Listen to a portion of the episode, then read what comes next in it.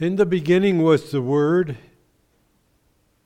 and the Word was with God, and the Word was God.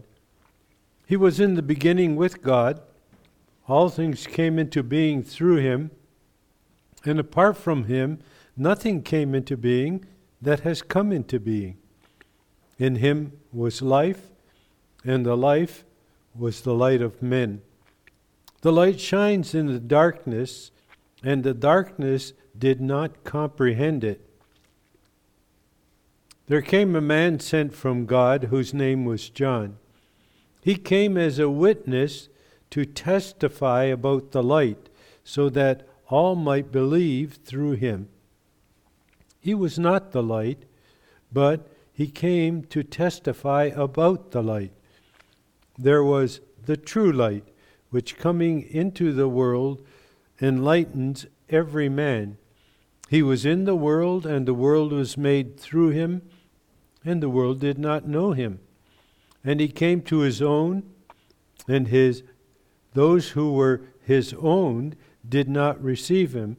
But as many as received him, to them he gave the right to become the children of God, even to those who believe in his name, who were born not of blood, nor of the will of the flesh, nor of the will of man, but of God. And the Word became flesh and dwelt among us, and we beheld his glory glory as of the only begotten from the Father, full of grace and truth. John testified about him and cried out, saying, This was he of whom I said, He who comes after me has a higher rank than I, for he existed before me. For of his fullness we have all received, and grace upon grace. For the law was given through Moses, grace and truth were realized through Jesus Christ. No one has seen God at any time. The only begotten, who is in the bosom of the Father, he hath explained him. May God bless the reading of His Word to our hearts. Before we look into the Word, let's ask the Spirit for guidance and wisdom. Father, we come because we want to know your truth. And we have no ability in ourselves to understand it or know it unless you give us the help and the aid. Thank you that you have sent the Holy Spirit to teach us all truth and to reveal the glories of Christ to us.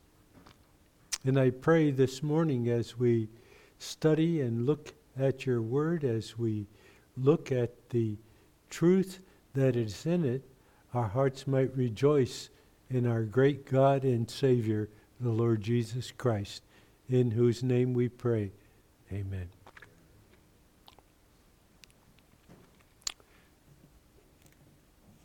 I kind of wrestled this week as to where to start. And uh, I knew all of you re- will remember perfectly what I said the last time I was here. and uh, so uh, I thought, well, I think I'll start from the be- beginning, right from the beginning, because some of you weren't here, and uh, and the rest of you, even though your memories are perfect, you may have forgotten something. So, let me do a little review. I pointed out that in the first five verses of the Gospel of John, most of your Bibles, like mine, uh, has the title The Deity of Jesus Christ. And uh, that's not a good title, it's a bad title. Because the first five verses deal with the eternity of Jesus Christ, not the deity of Jesus Christ. And what John does in these first five verses, he establishes the eternity of Jesus Christ because without eternity, there is no deity. And so he establishes the eternity of Jesus Christ, and then through his gospel, he continues to communicate the deity of Jesus Christ, built on the fact of the eternity of Jesus Christ. Uh, does that make sense? and uh, that's what John does here. And when we looked at it last time, I pointed out that John uses a verb here that is not used very often in the New Testament. Uh, he uses it mostly. Paul uses it a few times, but uh, it's a verb that expresses something that was continually always going on in the past. It, it never ceased in the past, and therefore, what he's talking about is something that was always true in the past. And if you look at the terminology here, it starts off with that phrase, in the beginning. Where did we hear that first phrase first? In the beginning of the book. yeah, it's in Genesis, in the beginning. So he's talking about the point at which all things were created. And he uses that term there, and, and it's important as we will look at it and see in a moment. The word was, it says in the beginning was, it comes from a root word in the original which means to be or to exist. To be or to exist. And then the word word, the word word, or logos, as many of you know the Greek word, really means intelligent communication. That's the idea behind the word intelligent communication. So when it talks about Jesus being the Word, he's being the intelligent communication of God, and that is all based on his eternity. So he can be the intelligent communicator of God. We communicate God in the church to each other and from the pulpit, but we can't do it from the eternal relationship that Jesus could do it because he was with God. And we'll see that. And that takes me to the definition of the next term, with. In the original, it has the idea of being face to face with. In other words, an intimate relationship. There was an intimate relationship between the Father and the Son. They were face to face, and we'll see they were face to face in all eternity. And, and that is important. So, let me just read a literal translation of verses 1 through 5. and I'll stop at one, one or two points maybe and make a comment, but uh, try, I'll try not to. uh, it says, When all things were created, the intelligent communication of God always continued to exist. Now, did you get that? When everything was made, Jesus always existed. And he says also, the intelligent communication of God always continued existing face to face with God. There was never a time that Jesus was not in intimate communion with the Father. And let me put this little caveat in there. Even when he was on earth, he was always walking in intimate communication with the Father. That's why he said, I don't say anything of myself. I only say what the Father told me to say. I only do what the Father told me to do. He had intimate communication with the Father in his total existence, even as a man.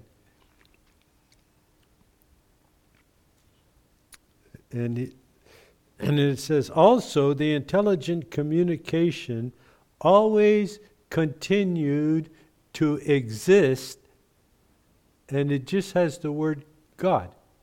He always existed God. There was never a time when Jesus Christ was not God.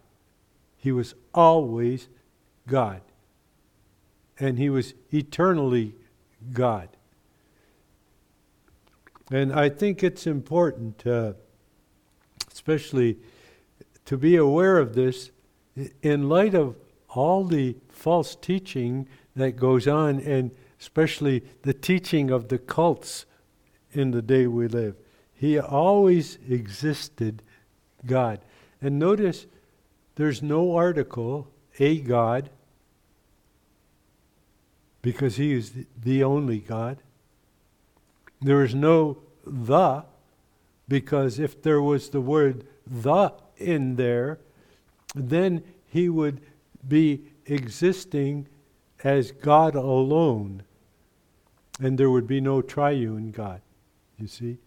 And so, John, under the inspiration of the Holy Spirit, doesn't put an article in there. All he says is he existed God. That's what he was. And he never, never was not God. When he said, this one, and in the original that's a prophetic pronoun, this one, the Word, always continued existing face to face with God when all things were created. So he takes us back again to the beginning and creation, and he says that whenever the creation was made, he was always existing face to face to God, with God. And that's why we could have that great text in Genesis 1 1 In the beginning, God. In the beginning, God. Who was the God who created? Well, we'll see in a minute. It, it, it will tell us. It says, All things had come into existence through him. Also, apart from him, not one thing that existed was and does exist. In other words, he's saying everything that existed in the past and that is existing now exists through him. He's the source of all life and everything. That's pretty neat, isn't it? He is, he is the one that makes everything exist that exists. And when he says, David, your time ex- of existence is over, it will be finished. You see, he, he controls existence. It says, in the sphere of him, uh, uh, always continued existing life. And uh, we forget that Jesus said to Martha, I am what? The resurrection and life. It always that, that's who he is. He is life. He always has been life. And it says, and also the life also continued existing the light of men. Any that believed on God believed through Jesus Christ, whether they were Old Testament or New. They didn't know and understand the things of Christ, but it is through Him as the light they understood the truth. And it's like Paul says, but God has now revealed it completely to us. They looked for it, we got it. And that, that's pretty neat. And uh, he says, he, also, also the light shines in the sphere of, and I got the word unhappiness because that's what the word darkness really means in the original. Unhappiness uh, uh, or ruin. It says, and the unhappiness did not obtain it or take it. People in the darkness rather stay in the darkness than come to the light, who is Jesus Christ. So they don't take it. So we see in those first five verses that Jesus always existed. He always existed face to face with God. He always existed as God. He always existed as the Creator. He always existed as the light and the life for men. And we have to understand what a great Savior we have. He is so wonderful as we think of His majesty and His authority and His eternity. He always was what He is today. He never changed, and He will always be the same. We will see Him. We will see Him who is all these things. So we have the whole idea here of the eternity of Christ or the uh, infinity of Christ. And I, think it's important for us to understand that what John is trying to do is make the point that I'm going to be talking about the deity of Christ. But first, I want you to understand there is no deity without infinity or eternity. It has to be. You can't become a God. You can become a son of God, but you can't become God. And uh, again, we're being taught this by many of our cults. Well, I'm going to move on. And before I move on to verse 6, let me just give you an outline of verses uh, of the flow of thought through uh, verses 6 through 36. Verses 6 through 36. verses 6 to 8 speak of John the Baptist, and it's dealing with John the Baptist as we'll see. Verse 9 and 10 is speaking of Christ. Verses 11 through 13 speaks of the responses to Christ, how people respond to Jesus Christ. Verse 14 deals with the incarnation and character of Christ. And uh, I mentioned that the last time it was up that at Christmas time that that people say that John does not talk about the incarnation. He packs it into one verse and it's packed. And the truth there is is wonderful. And then verse 15 deals with John the Baptist. And then verses 16 through 18 speak of the blessings of knowing Christ. Uh, that will be a great thing. It speaks of the blessings of knowing Christ. And then verses 19 through 36 continues on and explains about John the Baptist. So, let's let's begin then by looking at verse 6. I've just entitled this The Man. The Man. John starts this in the original, it, it's a little more emphatic. It, it, it says, if you translate the original, it says, A man came into existence. And all I've just explained about the eternity of Christ, John, as if just to put a exclamation mark, says, but this man came into existence. He wasn't eternal. He came into existence. Christ didn't come into existence. He always was. But this man came into existence. So that that was his coming and his name was John. And uh, I lost a page in my notes here.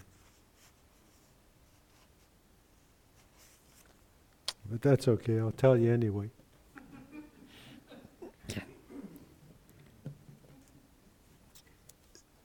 jo- John had a special birth, you see. He was, he was not born like we would expect. And uh, I, I think sometimes we forget that John, in his birth, was specially chosen and given by God.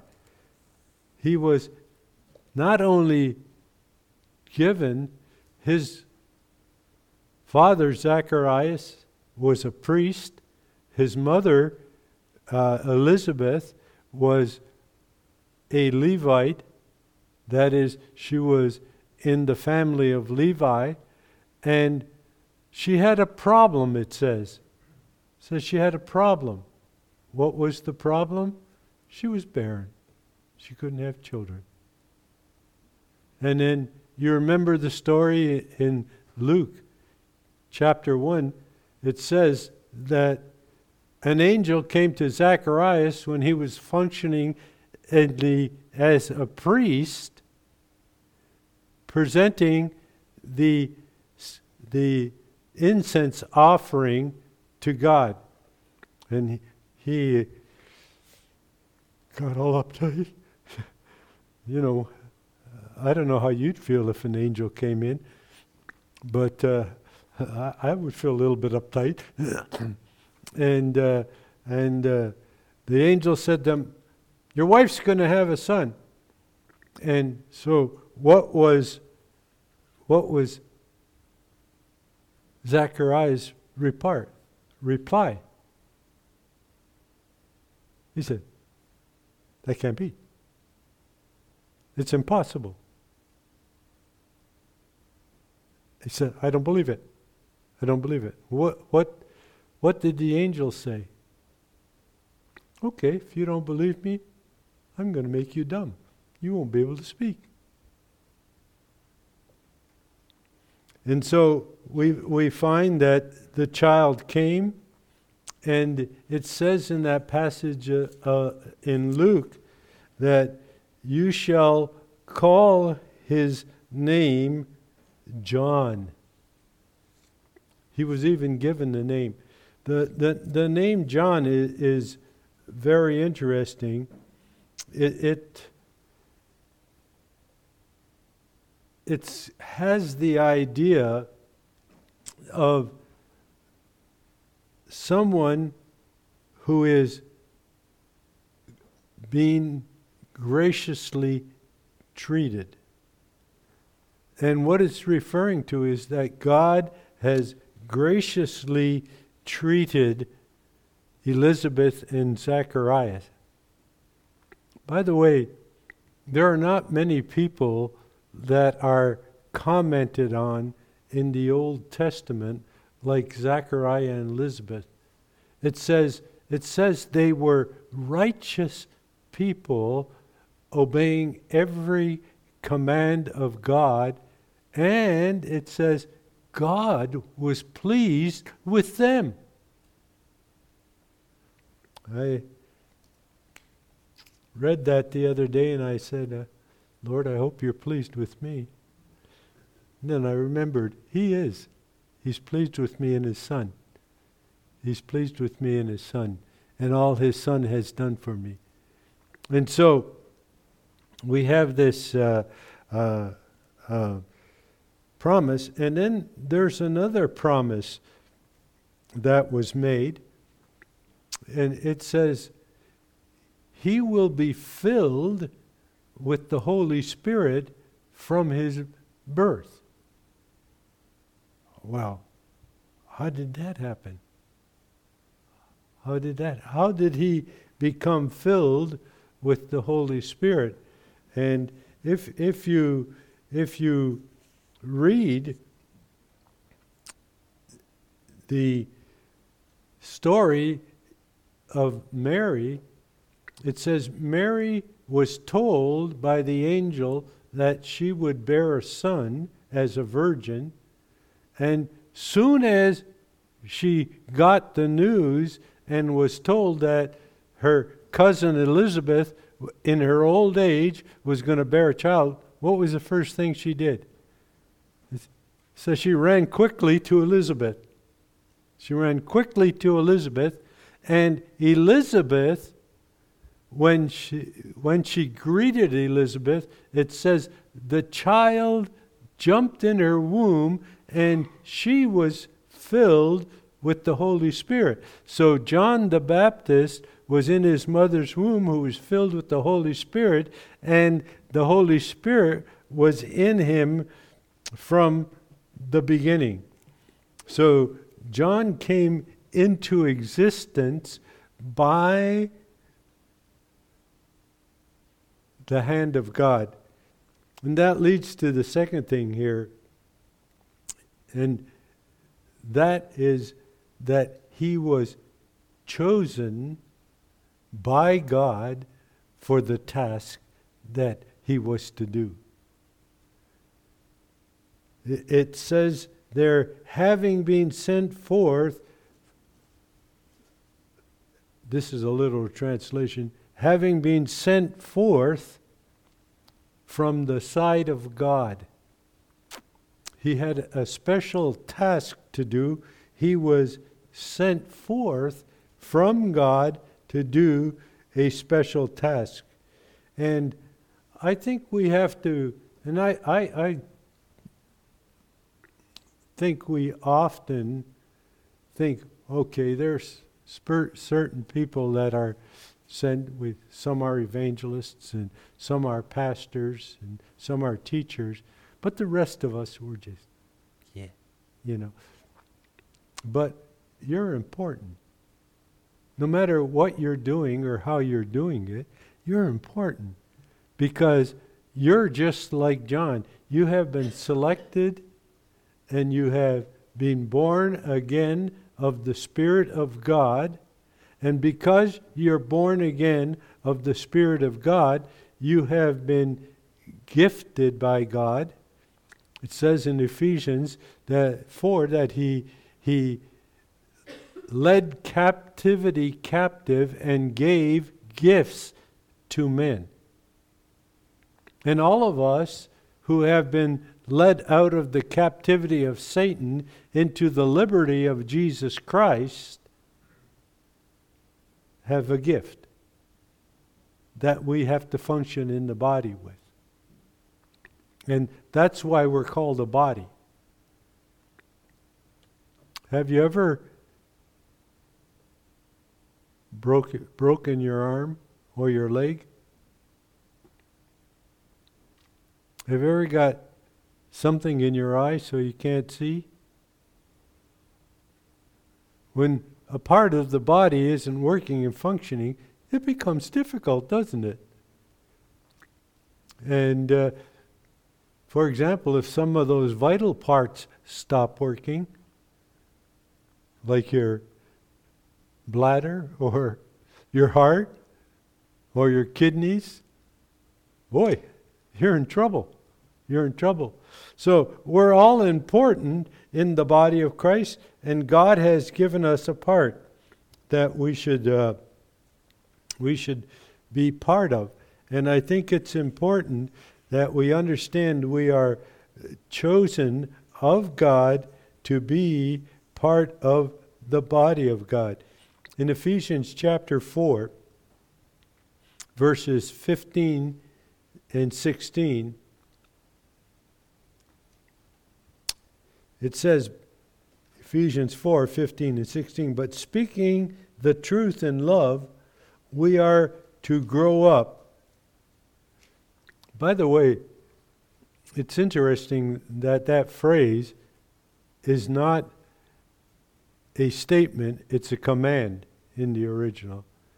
Uh, I was thinking about this the other night, and I was thinking about when I was, oh, about 10 years old, and uh, I was acting like a two year old, and my father said, Why don't you grow up? And, and this is what God's saying to us grow up, grow up. Don't, don't be like an infant, grow up, grow up. And we need to grow up in Jesus Christ, as we'll see. He says, in all aspects, in everything, all things, into Him. That's where our growing up is, into Christ, who is the head, even Christ, from whom or out of whom the whole body being fitted. That phrase being fitted is an interesting one. It, it, it has the idea in the original of being joined together, something that is being joined together. And we, we are part of the body, and God is joining us together. So if you're a part of Bowmanville Baptist, whether you're a member or not, but you're a faithful part of this church, you are fitted by God into the body to function where God wants you to function. And it's, it's a great thing. It's a great thing to be part of something, not to be part of nothing. We're part of something, and God has put us there. And He says, uh, we, are, we are being made to join together and held together by or through what every joint supplies. So everybody is vital. Everybody is vital in the body of Christ. Every joint supplies something. I have a trouble with my one finger here. You don't see me clenching my fist because sometimes when I do it, doesn't open up anymore. And, and, and, and something's not, not uh, working together with the rest of the body here, you see. And the body has to function in all parts, even in the little parts, the parts we don't think of. But we're all an important part of the body of Christ. That's what he's telling us here.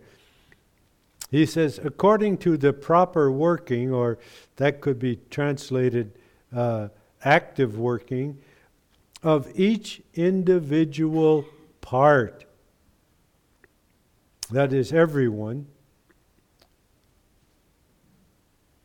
Causes the growing or is being made to increase of the body.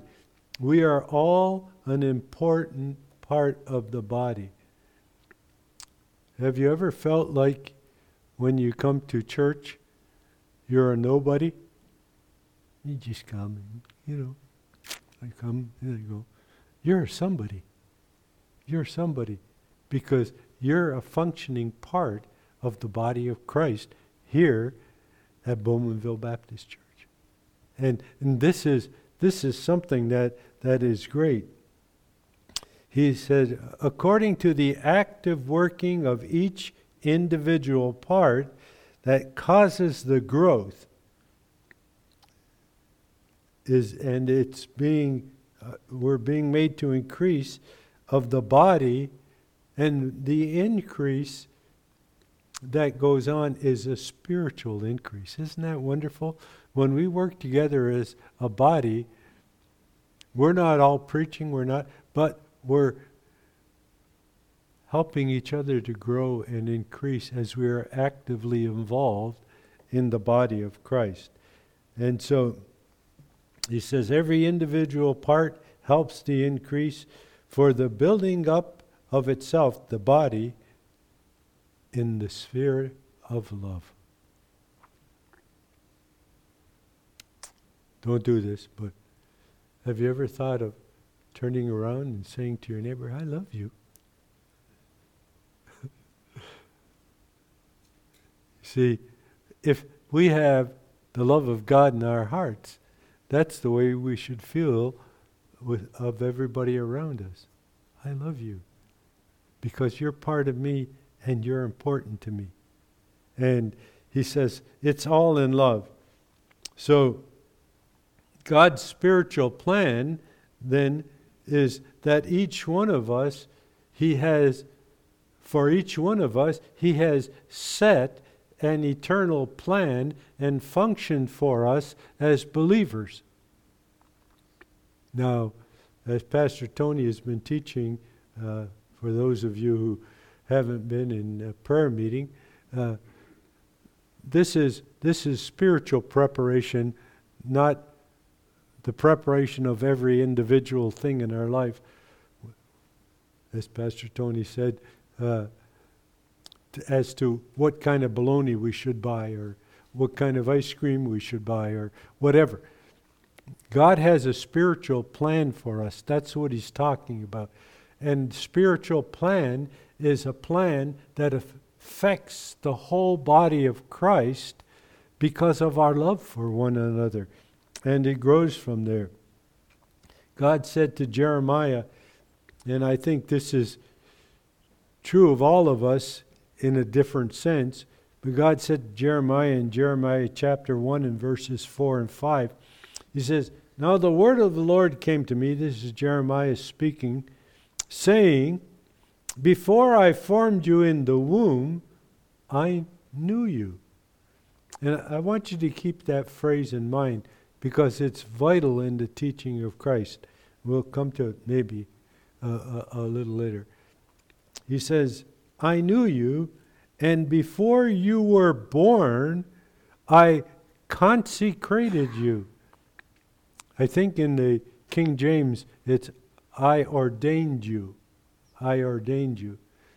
Uh, I remember Dr. Joel Gregory uh, uh, said, he says, the only ordination I believe in is, is the divine ordination before we are born. God's, God ordains us all to a certain plan. He says, Before I formed you in the womb, I knew you. Before you were born, I consecrated you. I have appointed you a prophet to the nations. Now, we're not all Jeremiahs, we're not prophets to the nations, but God has appointed us to serve Him in His body and in the world we live in. And this is vital and important. So He was chosen, we are chosen we have been chosen out of the world to become sons of God, and we must serve as sons of God. The third thing I want you to look at about uh, John the Baptist is not, not only the fact that he was also chosen, but his character. And this one is, to me, always interesting. It says it says in, in uh, Luke chapter 1, beginning at verse 5, it says, In the days of Herod, king of Judah, there was a man named Zacharias of the division of Abijah. That, that's the priestly division in the Old Testament. And he had a wife from the daughter of Aaron and her name was Elizabeth. They were both righteous in the sight of God, walking blamelessly in all the commandments and requirements of God. But they had no child because Elizabeth was barren. And then says, Now it happened that while he was performing his priestly service, God, before God, in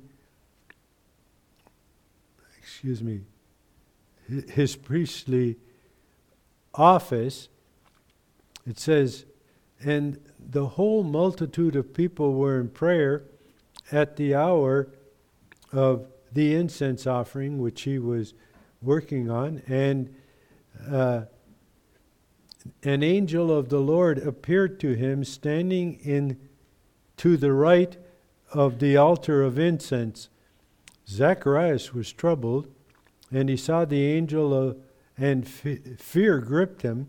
But the angel said to him, Do not be afraid, Zacharias, for your petition has been answered. In other words, they had been praying for a child, and now you're going to get it. He says, uh, For your petition, and your wife Elizabeth will bear you a son. And then notice it says, And you will call him John. What does the word John mean? It really means Jehovah has been gracious. And this was true in two senses. Jehovah was gracious to Zacharias and Elizabeth by giving them a son. But Jehovah was gracious in that he sent uh, someone to come and announce Jesus Christ and show Jesus Christ. And so it's, it's a wonderful thing. The, the, the man, he came from God, he had a special mission to proclaim Christ. What was his mission? Let me give you a couple points here and then we'll rest. First of all, his mission was to be a proclaimer. His re- position was to be a proclaimer. It, it says, this one, meaning John the Baptist, had come for a witness. That's what his job was. He came for a witness. That, that word witness, by the way, could be translated certifier. Someone who certifies that this is a true fact. And that was what John was doing. He was certifying the fact that Jesus Christ was the Lamb of God who was going to take the sin of the away the sin of the world. And so he was a proclaimer. And in one sense, that's all of our jobs, isn't it? Ye shall be what? Witnesses unto me, both in Jerusalem, Judea, Samaria, and unto the uttermost parts of the world. So, we are to be proclaimers like John the Baptist. And look at his proclamation. It says, to be a witness regarding the light, or a certification of the truth of the light. That's with a capital L, by the way, light, referring to Jesus Christ. He says, You are to witness to Jesus Christ. That's what your job is. His job was to witness to Jesus Christ. What is our job? Jesus said, Ye shall be witnesses unto me unto me. And so our job is to be witnesses to Christ by our life, but more by our speech. By our speech. Uh, I'll mention John's character in a moment, but uh, that, that, that was uh, something else. That was his proclamation. And then we'll just quickly look at his person and then I'll close. And I'll kind of digress here because John was no ordinary preacher. Uh, I think if John came to Bowmanville Baptist Church and said, I want to be your pastor, and you looked at him, you said, forget it. It says, it says in Mark 1 6, John was clothed with a cam- camel's hair and wore a leather belt around his waist, and his diet was locusts and wild honey. Must have been a sweet guy, he ate honey. Uh, but uh, uh, yeah, he, he was quite the fellow. And then if you go down to verse 14, it says, speaking to Zacharias, and you will have joy and gladness, and many will rejoice at his birth, for he will be great in the sight of the Lord, and he will drink no wine or liquor. That means he was a Nazarite. He was set apart as a Nazarite, and that meant, just like Samson, he wouldn't have his hair cut, he wouldn't cut his beard or anything else. So, can you imagine? after 20 or 25 years of coming out of the desert with just this garb on and never having a haircut, not even a trim or a beard trim, and said, Okay, I've come out now, I, I, want, to, I want to be your pastor. Uh, forget it. Forget it. You know, uh, that, that's quite. Uh, uh, uh an interesting thing. But remember, John had something that is our privilege to have in a different way. He spent 20 to 25 years in the college of the Holy Spirit in the desert. It says that he grew and he went into the desert and he lived in the desert until the time that he came out and proclaimed. And as I looked at that, I had to ask myself do you have a desert where you get away and allow the Holy Spirit to teach you from His Word? Is that important in your life, or are the other things that you want to get done important in your life? You see, those of us who have been called to be a proclaimer also need the education of the Holy Spirit. We need to be taught by the Spirit. And the Spirit needs to control us in our hearts and lives. And that's why Paul says to the Galatians, uh, you can't walk in the flesh, you have to walk in the Spirit. Because the flesh is contrary to the Spirit.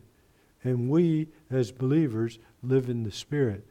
And so we have the wonderful privilege that John the Baptist didn't have. We have the written Word of God. And we have the Holy Spirit as He did dwelling within us. And with the Word and the Spirit, we are the people who can become the powerful, positive proclaimers of the Word of God. But it's always, it's always done not out of duty, but out of the Spirit's work in our heart to, as he points us to Jesus Christ. Jesus said, And when he comes, he will glorify me. He will glorify me. And so we, we have this great, great hope that we, we may not be a Nazarite, we may not be all of this, but, and I'll close with this, we have the greatest privilege of all. He has given us authority to become the sons of God. Isn't that wonderful? Proclaimers as sons. We proclaim our Lord Jesus Christ, God the Father and God the Spirit in this world. And God has blessed us with that privilege. What a, what a great thing. And here we are. Here we are, Bowmanville Baptist Church, a bunch of proclaimers who have the Spirit and the life of Christ in us and who are being conformed to the image of Christ. First and foremost, in your own personal life and devotions. And then, secondly, as we meet together here and are fed the truth of the Word of God, as Pastor Tony teaches us out of God's Word. Isn't that wonderful? What a, what a wonderful blessing we have as the people of God. Let's pray. Father, we thank you that uh, you have called us, you have equipped us, and you have given us a commission so that we can go out and serve you to the glory of your name.